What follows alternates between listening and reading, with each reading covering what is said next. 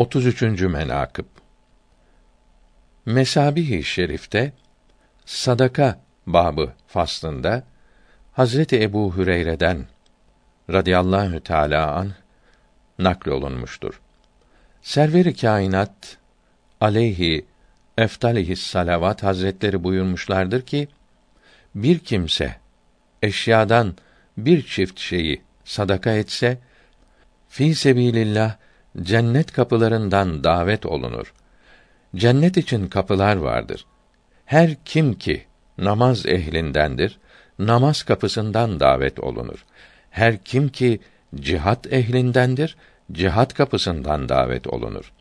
Her kimse ki sadaka ehlindendir, sadaka kapısından davet olunur.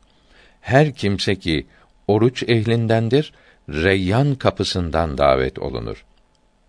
Hazreti Ebu Bekr radıyallahu teâlâ anh buyurdular ki, Ya Resûlallah, bu kapıların her birinden çağrılanlara bir müşkilat yoktur. Lakin bu kapıların hepsinden çağrılan kimse var mıdır? Hazreti Resul Ekrem sallallahu teala aleyhi ve sellem buyurdular ki: Evet. Ümid ederim ki sen o kimselerden olursun. Bu hadisi şerif sahih hadisi şeriflerdendir. Buhari ve Müslim'de vardır. Müslim şerhinde beyan olunmuştur ki hadisi şerifte bir çift sadaka etse buyurdular. Bu çiftten murat nedir? Bazıları iki at, iki köle, iki devedir dedi. Bazıları dedi ki altın ile gümüş ya dirhem ile elbise herhangi iki şey olarak açıklanmıştır. Müslim şerhinde beyan olunmuş ki hadis-i şerifte cennet kapılarının dörtten fazlasını beyan buyurmadılar. Hem nasıl olduğunu da açıklamadılar. Lakin malumdur ki cennetin sekiz kapısı vardır. Dört kapısının biri tövbe kapısıdır.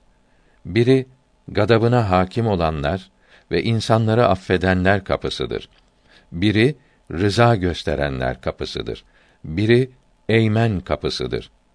Buhari şarihi beyan etmiş ki bir kimse bu hasletlerden bir haslet sahibi olsa o haslet kapısından çağrılsa o kimseye bir müşkilat olmaz. Zira murat cennete girmektir. Lakin cümle kapılardan çağrılmak ikramdır. İstediğinden girmeye serbesttir. Hangisinden istersen oradan gir demektir. Zira cümlesinden girmek muhaldir. Lakin adı geçen şerhte demiştir ki ben derim ihtimal var ki cennet bir kal'a gibidir ki onu sekiz sur ihata eder, çevirir. Bazısı bazısından içeri her bir surun kapısı vardır. O kapıdan çağrılan o iki surun arasında kalır. İkinci kapıdan çağrılan ikinci ile üçüncü arasında kalır. Ta sekizinci kapıdan çağrılan cennetin ortasına dahil olmuş olur.